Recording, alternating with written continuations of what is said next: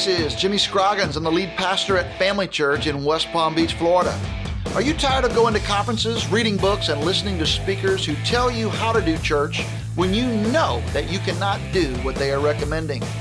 You've come to the right place. On our podcast, we're going to give you principles, strategies, and ideas that you can implement right now with the resources you have at your church because this is church for the rest of us.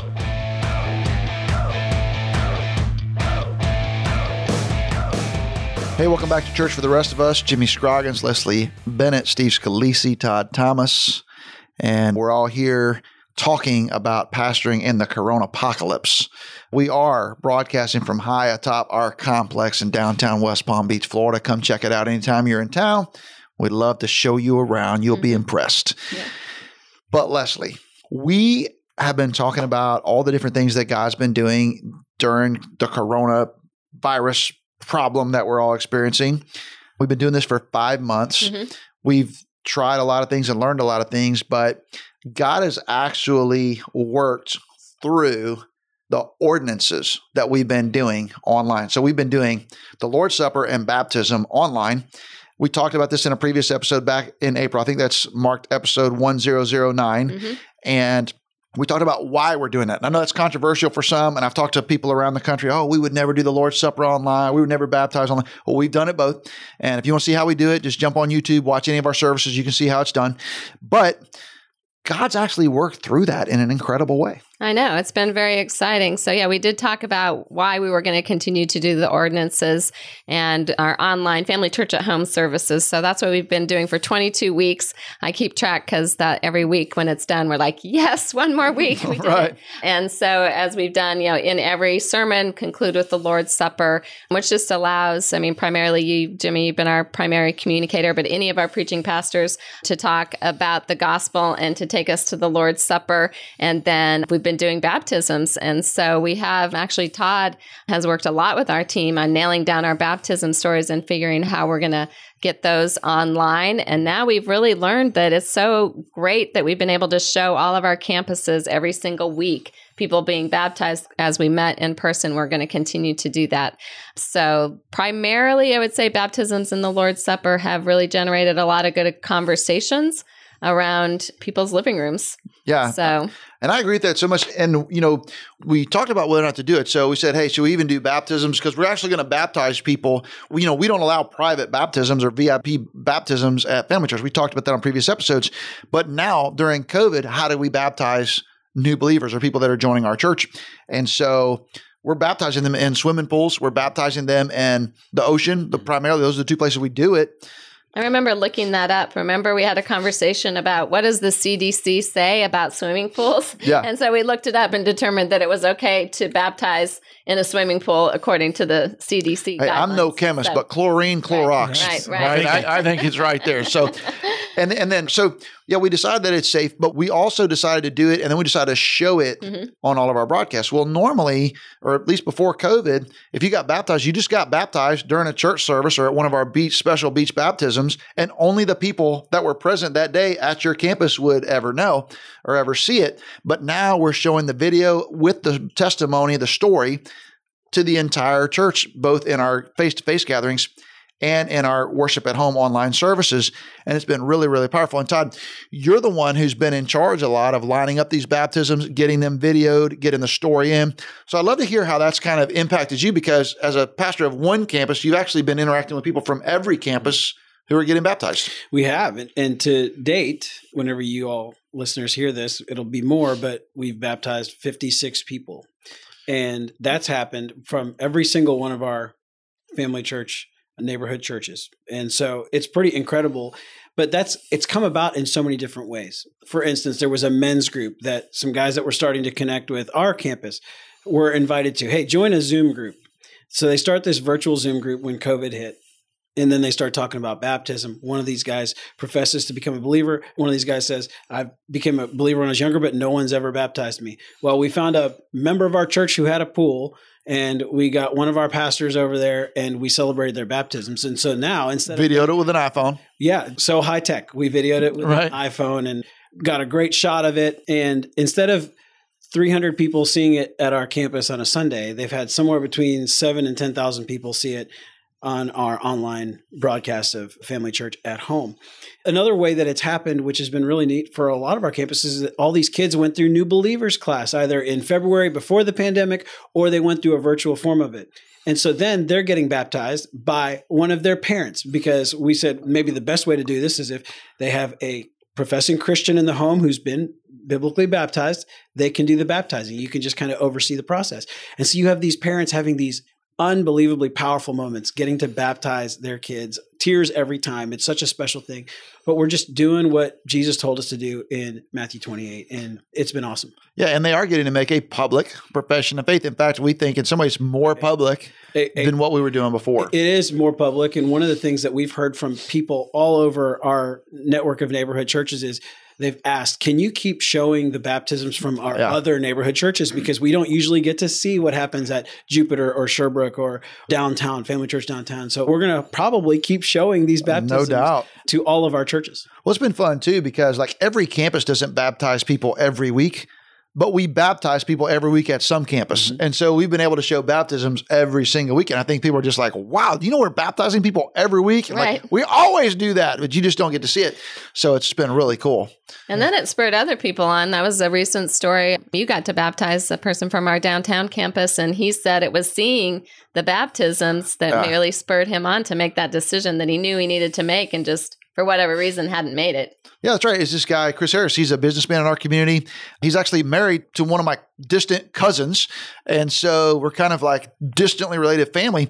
But he and his son, he said, he said they were actually in the Bahamas. That's what people do in South Florida when they want to go somewhere. Here in the Bahamas. He was watching family church at home, mm-hmm. watching people get baptized, and he says, You know, we celebrate every single Sunday when these people we don't know from other campuses get baptized we need to do that. Yep. And maybe if we get baptized, other people will see us and be encouraged. And his son, Briggs, who also had received Jesus, says, Yeah, Dad, I want to be baptized too. And he went through the, the new believers class. And so we got to baptize Chris and Briggs. And one of the reasons he got, I mean, his testimony is, Yeah, I've been a believer, but I've been watching this mm-hmm. for all these weeks, watching these people get baptized and celebrating. And then finally I just said, What am I doing? So, such a cool story. Yeah, I was impressed so this we just had our first service and we showed a baptism from the Sherbrooke campus. It was two sisters. And we played a song while it was going on. And our people just broke out in a spontaneous applause. They've never met these people. They've never met these people, but they were honored and excited to be able to, hey, because they're like, they would have done it for anybody, but it's our church, it's our family yeah. church. And so that was just really cool to see. Because I know when we're at home, we're excited about it. But I was wondering how our people would respond. And man, I was over the moon. I couldn't believe they responded like that. It was it was a roar. I mean, you could hear it in the room. It was fantastic. And I think we experienced that at every campus. And So I've just been encouraged. You know, the purpose, one of the purposes of baptism, you get to make a public profession of faith. Mm-hmm. But it's a testimony. It's a testimony of the death of Christ, the burial of Jesus, the resurrection of Jesus. It's a new believer identifying with Christ and connecting with his church. Mm-hmm.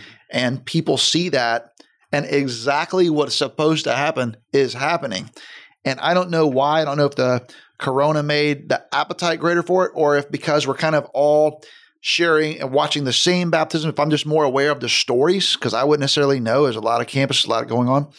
But man, it just seems like people have picked up on that in a way that I don't know. I just haven't felt that way before. And it's not just baptism, it's the Lord's Supper mm-hmm. also. Mm-hmm. So we debated, like when this all started, should we be taking the Lord's Supper online?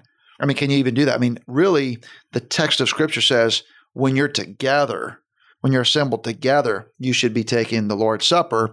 And so we just kind of decided that that is the ideal.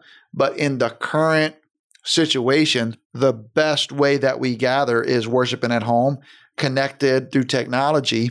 And so we decided that we are gathering. And we do what's called fencing the table. So at Family Church, we believe that the Lord's Supper is for believers in Jesus who have been scripturally baptized believers' baptism by immersion and who are connected as a member with a neighborhood church.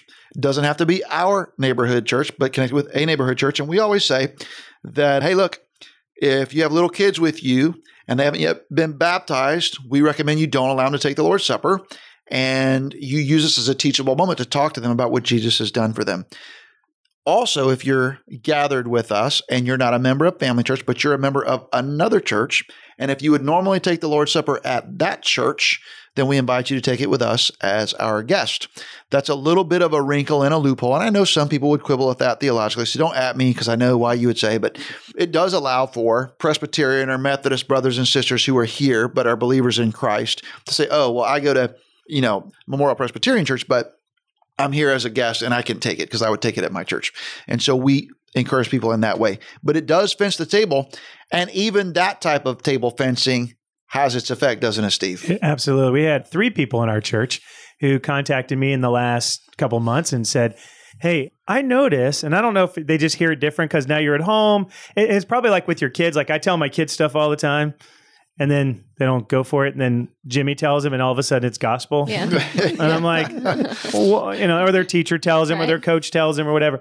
And so I had three of them come and ask me, hey, do I have to be a baptized believer to take the Lord's Supper? I said, well, yeah, as a matter of fact. And, and so we've got three people now in the hopper to be baptized here in the coming weeks. And so we're working, you know, all the logistics out on that and stuff. So it's just really neat to see how both of the elements actually came into play here mm-hmm. with the Lord's Supper and baptism. One literally led to the other or is leading to the other. Yeah. Now, Todd, you've gotten to be a part of some of that as well. So our our family, you know, when we're worshiping at home, we have those conversations. One of the best things it's done for me as a dad, and I'm sure it's done this for a lot of other dads, is when that happens, I'm able to talk to my seven year old son about it because he has questions and and he's made a profession of faith but we've said we want to have more conversations with you before we do this. And so we're able to reiterate rearticulate the gospel and why we practice the ordinances the way we do. And i think those conversations are happening in homes all across our network. And one of the things you've done so well jimmy is you tell people what to do in the service like you know sheep need shepherds and so you're telling them what to do. Gather your family around. This might be the opportunity for somebody to recite a favorite verse. Here's what the Lord's Supper means when Christ's body was broken for you and his blood was shed for you. And you're having those discussions because we're leading the way in our online service or now even in our in person gatherings to explain why we take the Lord's Supper and what it means for us if we believe the gospel. And so I think it's just opened the door for so many great conversations about Jesus. Yeah, I think we've had multiple stories of kids, you know, wanting to mm-hmm. know more because of that. And one of our pastors, one of our worship pastors, his son actually prayed to receive Christ because he was asking about, you know, the Lord's Supper and taking the Lord's Supper and and so they had the conversation about what is the gospel and he repented and believed. So I think awesome. he's going to do the kids new believers class and hopefully be baptized. So yeah, it's so exciting. Lots of kids. Yeah, and, and the other thing that's happened too, so we have people telling me that at their house, so every week they start doing the Lord's Supper, and the kids are like, hey, why can't I take the Lord's Supper? I want to take the Lord's Supper. What's wrong? And they get into these situations where every week the kid is like, hey, why can't I take it? Why can't I take it? And it forces the parents to have a gospel conversation in a good way. Yeah. And then we've had children go through the new believers class and get baptized and other kids see the children getting baptized and like, hey, I want to do that. Yeah. And they start asking questions about that. And so it puts us in a position as pastors and as parents to have really rich conversations with these children. And we're seeing it, you know, all over the place. I know one of our good friends, all of us are good friends with them, is the McPhersons. And Brian McPherson's daughter, Kate, became a believer and decided to get baptized and actually has gotten baptized during the corona apocalypse. But her decision to trust Christ, we talked about it in a couple of sermons and we showed her baptism. And like two different children mm-hmm. in other families know Kate, saw her getting baptized, and said, I want to receive Christ. And so we've had other kids actually ask their parents to lead them to trust Christ and to be baptized directly as a result of Kate's testimony on the video. This is exactly what baptism is for. Yep. This is why Jesus commanded us to do it. This is why churches have been doing it all of these years. And I just love that God's been doing that. I tell you what, another thing that I've heard is I've heard about people who are what I would call marginal attenders before Corona. And for whatever reason, they've been watching us very faithfully online, like way more faithfully than they ever attended in person. Have you guys experienced that at your churches? So there's actually a couple of those stories, and they're funny to me because these are some people that I, ne- I never saw in person. I've been in here a year, and when all this started, we're like, "Hey, here's 50 people to call this week." Here's, They're just a phone like, number. Let's just let's just call people and check in and see how they're doing because they're on a roll. They've been to our church before. So I'm talking to these guys. Well, I'm helping lead worship Family Church at Home. I'm getting these texts. Man, great service today. So encouraged and inspired by that. I'm like, well, just come in person when we ever, you know, like it'd be Yeah. nice to see you in person the next time. But the fact that they were that in tune and we're watching every week and talking about how much it's impacting them and their family and how much they appreciate our church and that has been really, really special. Yeah, we, we've had a similar experience in the sense that the once a month, every two month people. I mean, there's no excuse. First of all, there's no competition right now. I mean, there's minimal competition on the weekends, and I just think the fact that they can roll, you know, out of bed, have a bowl of cereal, and go to church has helped a lot of them. And it was neat though because when we had our first service, I saw some of those folks. Now I'll be interested to see if they they keep coming. But we've had some good conversations, very similar to what you're saying, like man, I, you know, they're, they're texting me about, hey, when pastor said this, what did he mean by this? And I'm like, man, we've never had these kind of mm-hmm. conversations. And probably because the preacher they normally listen to isn't that deep, but, but it's been, That's it's, probably, it's- you know. yeah, I can say it. You can't say it. Come on. Well, I I was being false humble. Come on. From my perspective, even though I serve at church, like I'm not a pastor, I'm not married to a pastor, and I do think that you know bringing church into people's homes or they're comfortable in their living room with their family or their friends, mm.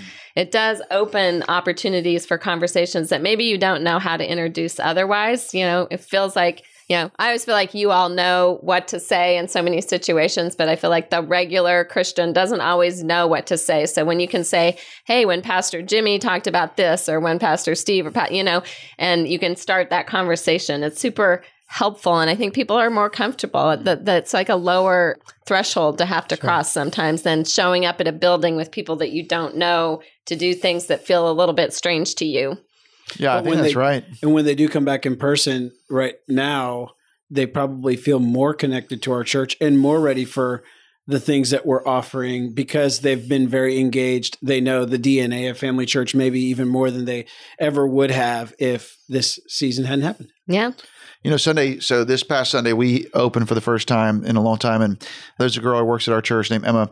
She has a recovery background, and so she actually has been witnessing to some of her neighbors in her apartment complex. Mm-hmm. She leads them to Christ during the Corona apocalypse. So they've gotten baptized. I mean, these are just wonderful, sweet people, and they're super tatted up. Man, they both of them, the husband and the wife, got like tat. I mean, it's sleeves. It's it's incredible, and they're just beautiful, sweet people. And so Sunday these two people come up to me and they say, Pastor Jimmy, we've been watching you online. This is our first time here, but we're members of Family Church. We've been baptized.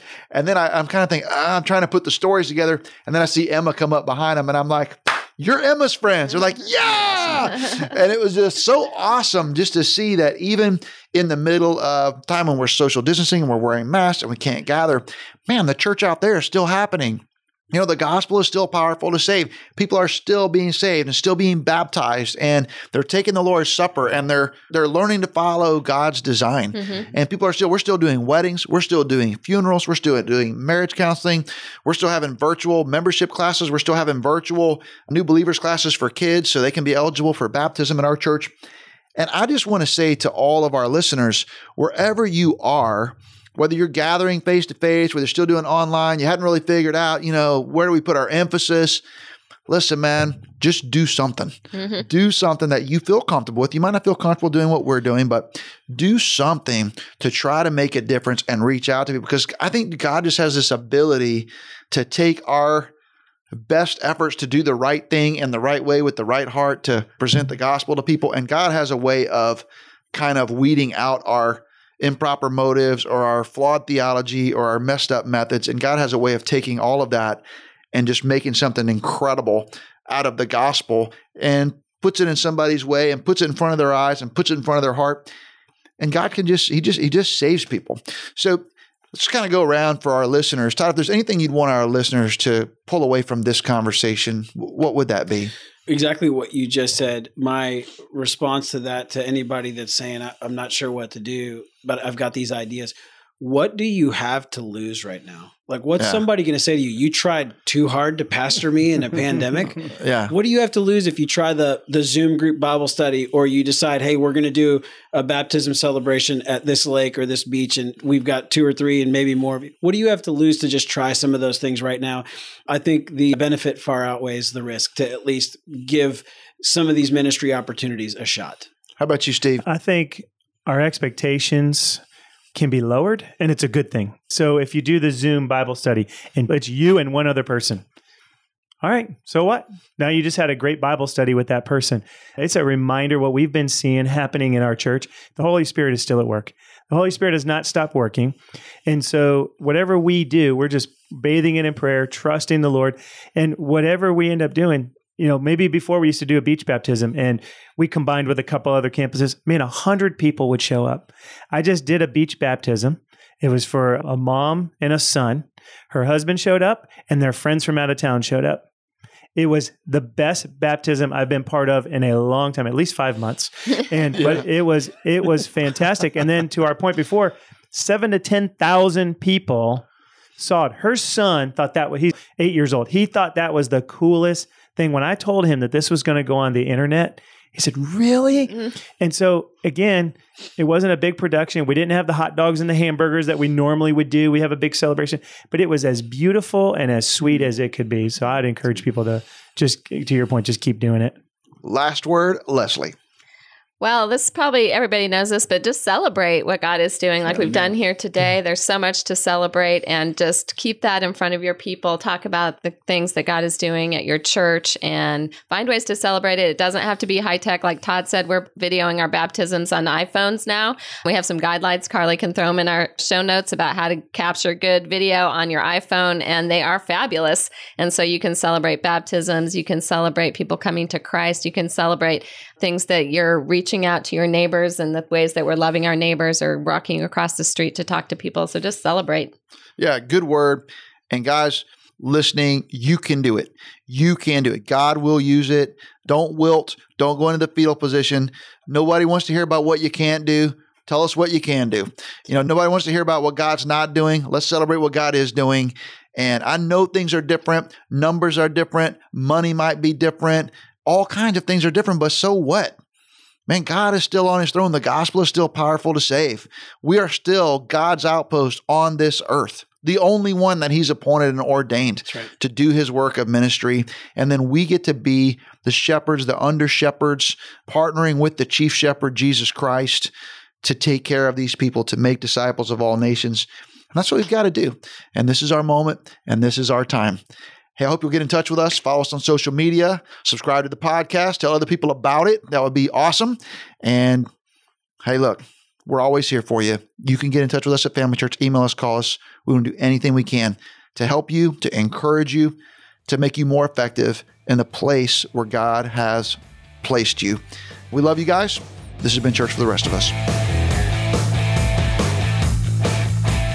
Thank you so much for joining us on today's podcast. I'd love for you to follow me on Twitter at Jimmy Scroggins or check out FamilyChurchNetwork.com to chime in on our blog. We want your feedback on today's podcast. Plus, we want to know what you are doing because we want to learn from you too.